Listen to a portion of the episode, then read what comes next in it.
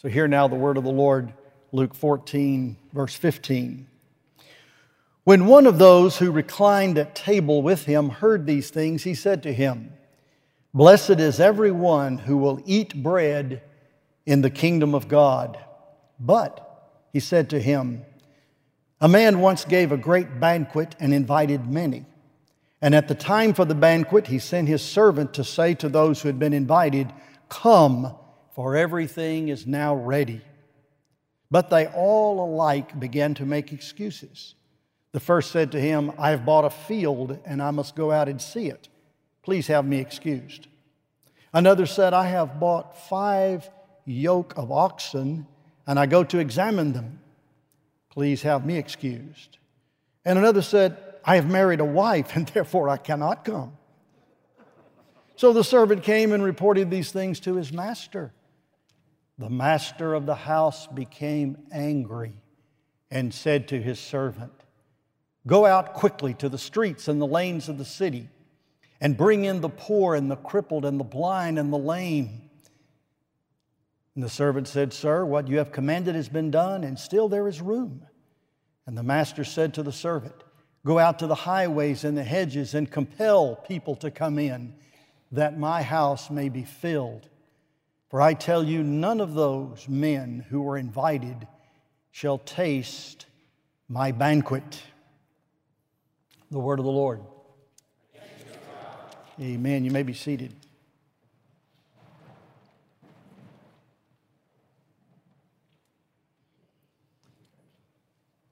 Everything is ready. Scripture says, Come, for everything is now ready. That's how the Lord prepares His table. It's ready. The provisions have all been made, the decorations are in place. The fatted calf has been killed, the wine is being opened and ready for service. Everything is ready. It's now time for the banquet. Previously, invitations had been let, and now the servant went out, the courier, to car- carry the message that now is the time for the banquet. Today is the day of celebration. Banquets in the scripture are just everywhere. Uh, we even go back to the Old Testament. There are victory banquets. When Abraham had won a battle, he had a banquet there with Melchizedek. Uh, there are other occasions for banquets beside victories. There were banquets for special occasions. Do you know what one of the special occasions in the Old Testament was? When Abraham weaned Isaac, he threw a banquet there in Genesis chapter 21, because this was the child of promise. This was the, the one that God had said would be the seed. This was the one that God had said would be the child of the covenant, the child that God had promised. And so Abraham could not wait for any other time. So soon as the little boy was weaned, he had a big banquet. Banquets in the Old Testament are times of feasting, they're times of festive celebration. There are two great weeks of banquets in the Old Testament. You have the Passover and the, the uh, festival of unleavened bread, the week that follows Passover. In the spring and in the fall, you have the Feast of Tabernacles, a 49 day celebration celebrating the harvest. These are times when it's joy and celebration and music and dancing. In fact, even one Old Testament scripture spells out all the musical instruments that are used at the banquet. It's not necessarily a time of som- somber consideration, but a time of joy and celebration. But there are times when a banquet or a feast or a meal is a time for mourning. It's a time of a funeral, a death. There are victory celebrations in banquets. There are covenant celebrations. When God gave the covenant to Moses, he brought the elders together and they, with Moses, sat down to a great feast to have a banquet. Very important time. In fact, that's a precursor to what we do here this morning. This is a covenant meal. This is a meal in which we partake of the blood of the new covenant. And that's the major preparation for the banquet is the bread of life and the wine, the blood of Christ. Only on two occasions in Christ's ministry did he overdo it, and it was both having to do with the elements of the feast.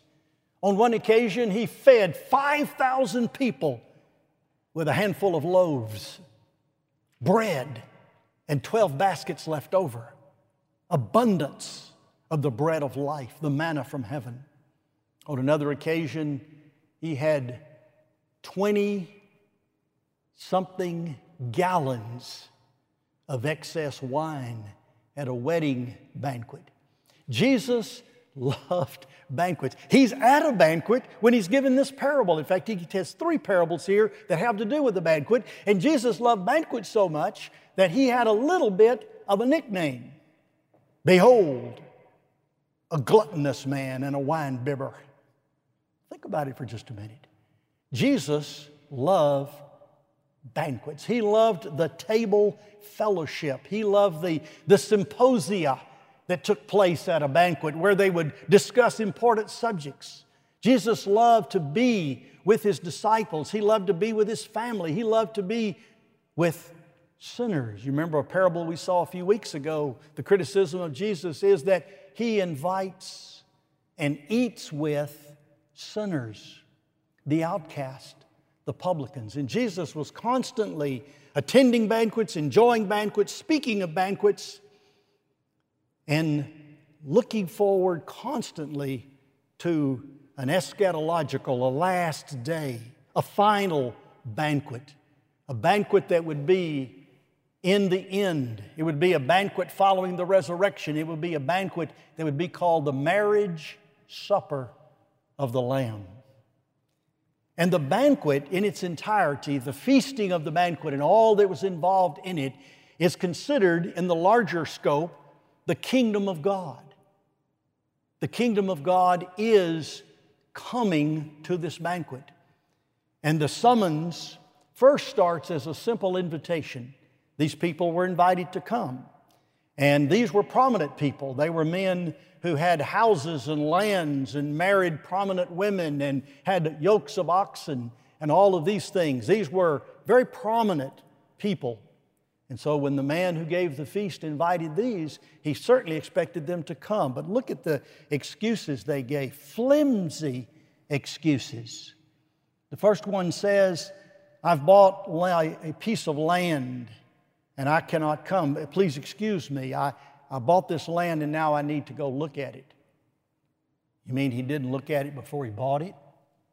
Well, sure he did. He just wants to enjoy it. His focus is upon his land, it's upon his possessions, it's upon that which he has accumulated into himself. He's the man that says, I'm going to tear down my barns and build bigger ones. And it's the person to whom the Lord says, Thou fool, this night shalt thy soul be required of thee. Another man was invited and he said, I've bought five yoke of oxygen and I must examine, I must try them out, I must see if they work. Five yoke of oxen. It only takes one yoke of oxen to plow a significant farm. If you've bought five yoke of oxen, you have a plantation. And you, if you've got any experience in managing the plantation, you've examined those oxen, you know they can pair and they can pull. Your focus is upon your productivity, it's upon that which you can do, it's upon that which you can accumulate. And once again, you're a fool because you've lost your priority in life.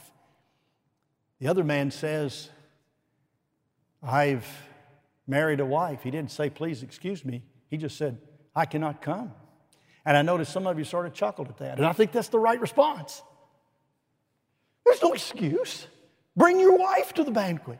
What better place to take a new bride than to the festive occasion of the season and of the area? No. Here's a man that's focused upon personal pleasure Here's a man that is focused upon his own life and what he can get out of it.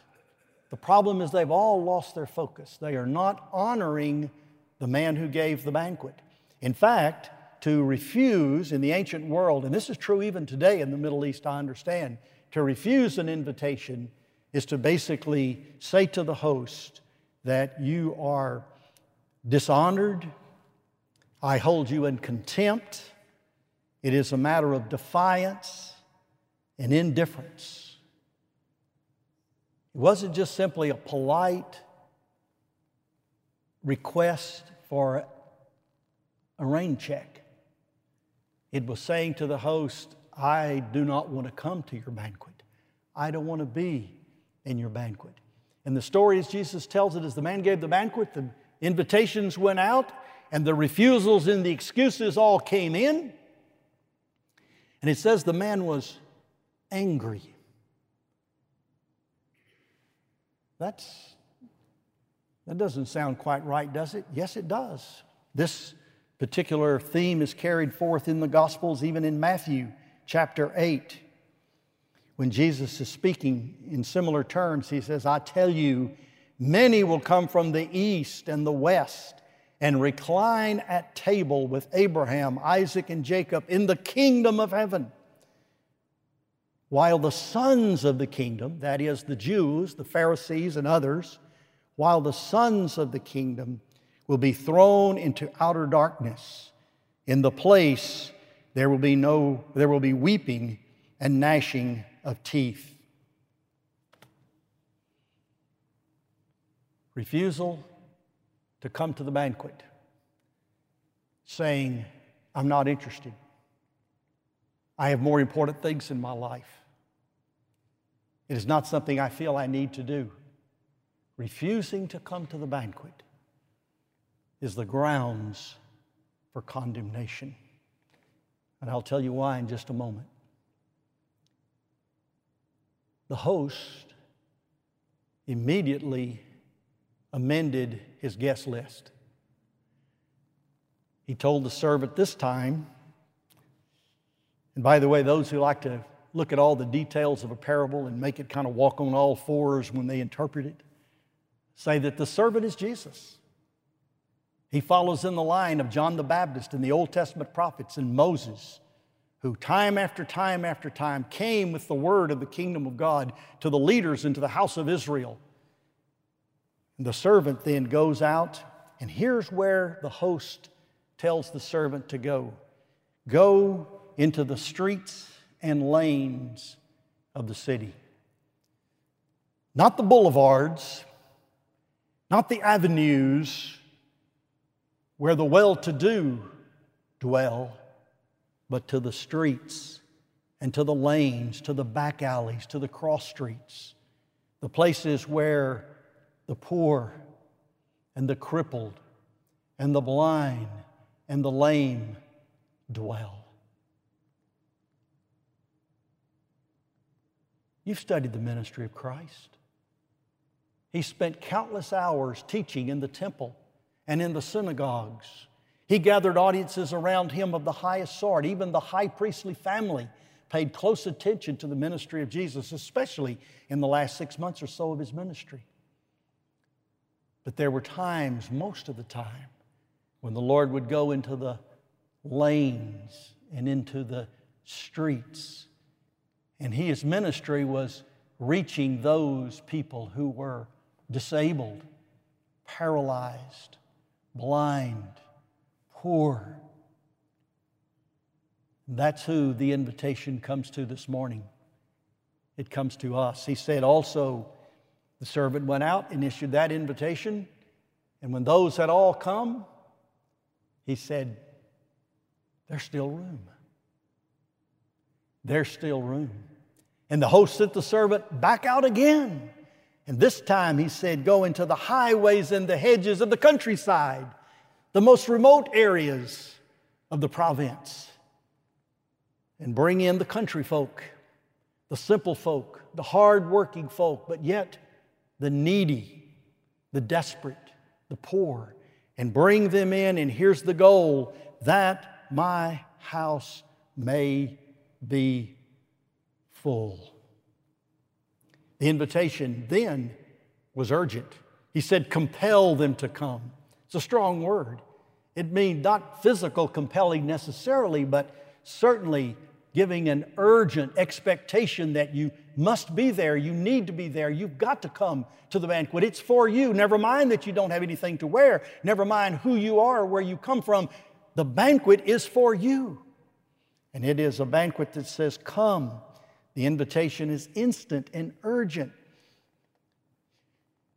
You need everything that the banquet offers. I mentioned that the banquet is the kingdom of God. Notice in the very last phrase, or the very last words of this passage, verse 24, all of a sudden Jesus sort of jumps out of the parable and into real life. This parable was right on pitch with reality. This is not a far fetched story. This story is pretty straightforward.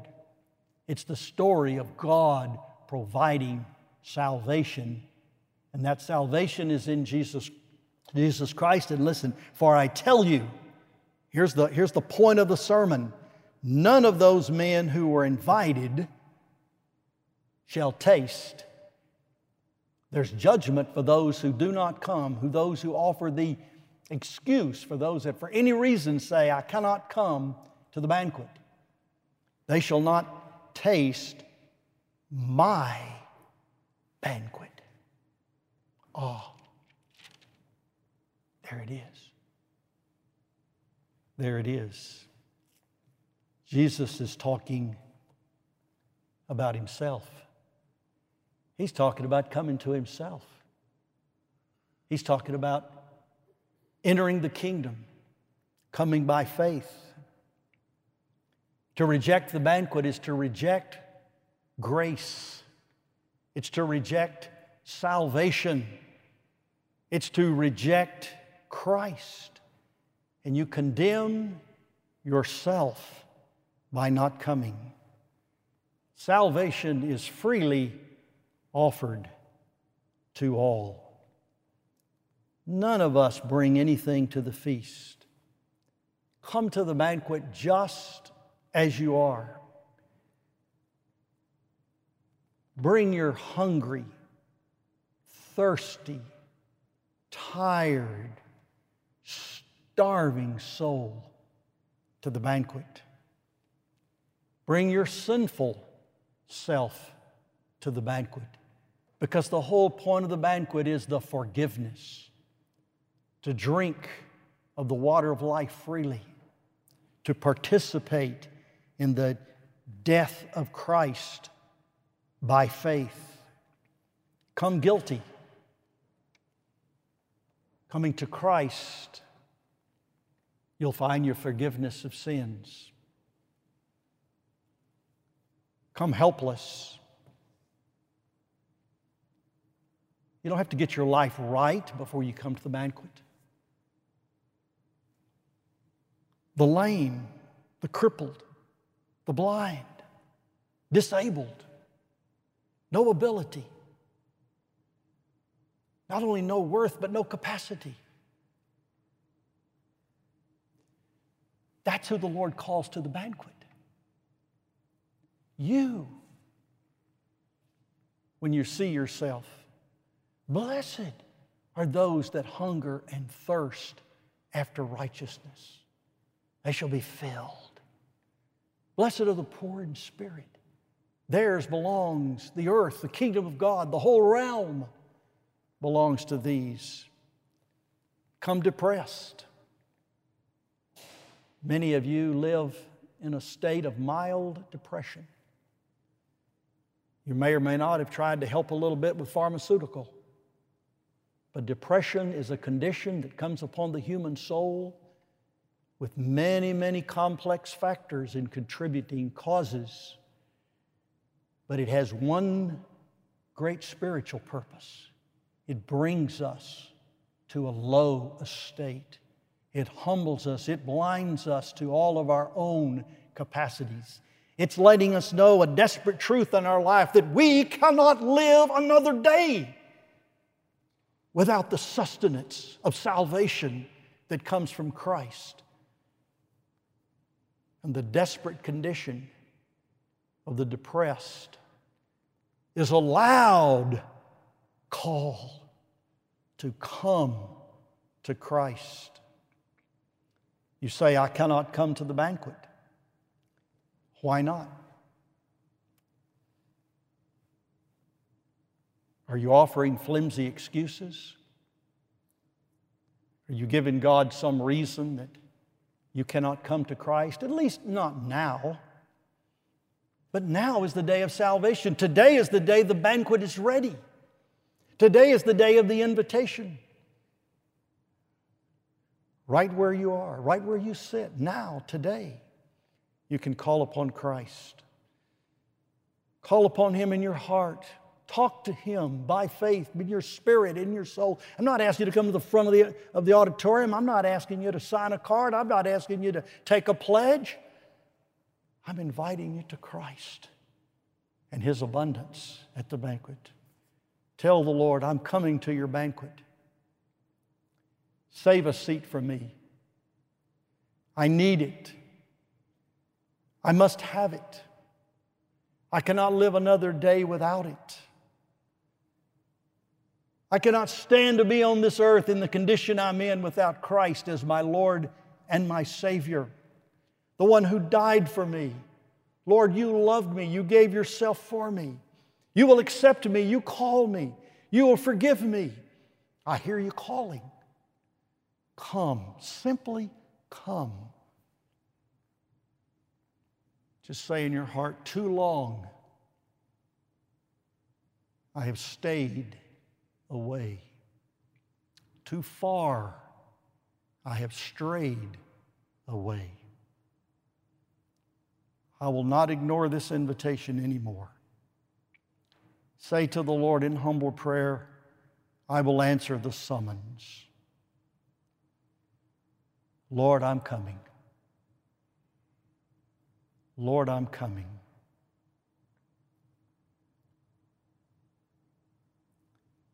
Are you making another flimsy excuse in your heart? Are you thinking of some reason that you don't need to come at all? or some reason why you come later? Is there anything in your life more important than coming to Christ? Anything at all? Is there any idol? Is there any obstruction? Is there anything blocking you? You know, it's easier for a camel to go through the eye of a needle than it is for a rich man to enter the kingdom. Jesus has already spoken about those that trust in themselves that they are righteous.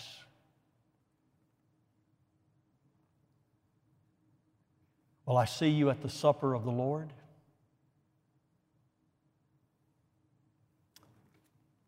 Why? Why are you not coming?